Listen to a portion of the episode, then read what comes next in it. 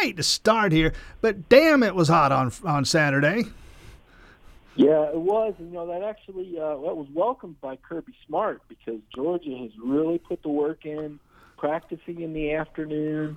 Uh, best conditioned football team I've ever been around best conditioned football team you've ever been around, uh, in addition to being exceedingly talented and exceedingly deep. I mean, at some point, uh, this Bulldog team is going to be challenged. It hasn't happened yet. It's not going to happen against Middle Tennessee. I mean, listen, the coaches have to take them one at a time. We don't. Where's the challenge? I mean, Auburn is going to roll in here. Kentucky may be better than we think they are. LSU may be better than we think they are. Who's going to test this Bulldog team? I think Missouri will test them, especially on defense. You know, Missouri Drew Lock uh, led the nation in touchdown passes. We've seen Missouri uh, creep up and win the East a couple times. Uh, to me, that's kind of a bit of a trap game. Columbia, Missouri is a place a lot of people don't look forward to going to. Missouri doesn't do a very good job with their game day environment.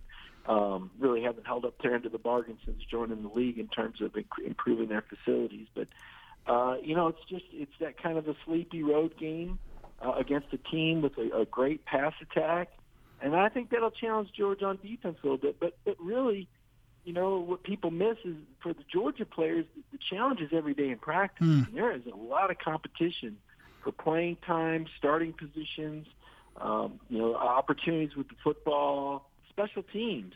So there's so much competition internally it keeps pushing those Georgia players. Yeah, Mike Griffith, AJC's Dog Nation. One thing jumped out at me, big takeaway for me on Saturday. I thought uh, the the South Carolina receiving corps, which I think might actually be the best you'll face until you know maybe you play Alabama uh, first uh, Saturday in December in Atlanta. Really good, fine receiving corps. The Deebo Samuel's kid is going to play on Sundays. I, I thought they might challenge a really, really young and experienced defensive backfield. That unit seems to be holding up.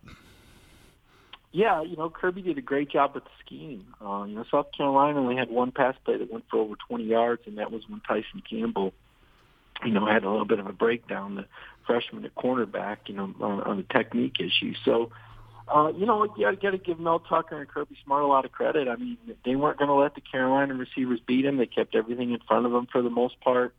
Um, you know, Bentley threw the ball a lot, and, you know, really for South Carolina on their drives, they had to really be patient, throw it underneath. And uh, you know, I just I think a lot of it had to do with Georgia's game plan.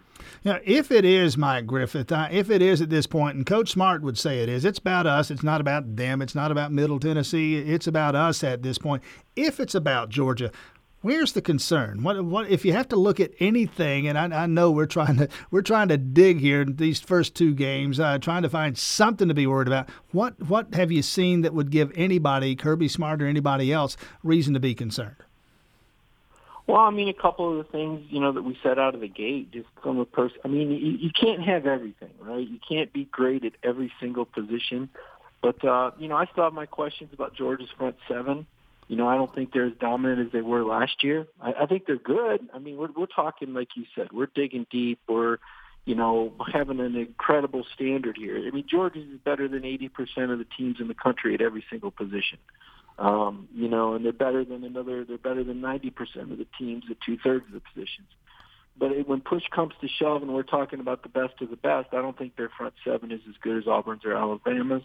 Uh, I don't. I still don't see a back that runs between the tackles. I mean, mm. Georgia got a lot of yards on the perimeter and off tackle. I don't see that guy though that you feel good on third and one when everybody in the stadium knows he's getting the ball. It's going to get that yard, and um, that's that's not an insult to Swift or Holyfield. It's just not their style. I mean, uh, Holyfield's a bit of a slasher. He runs physical.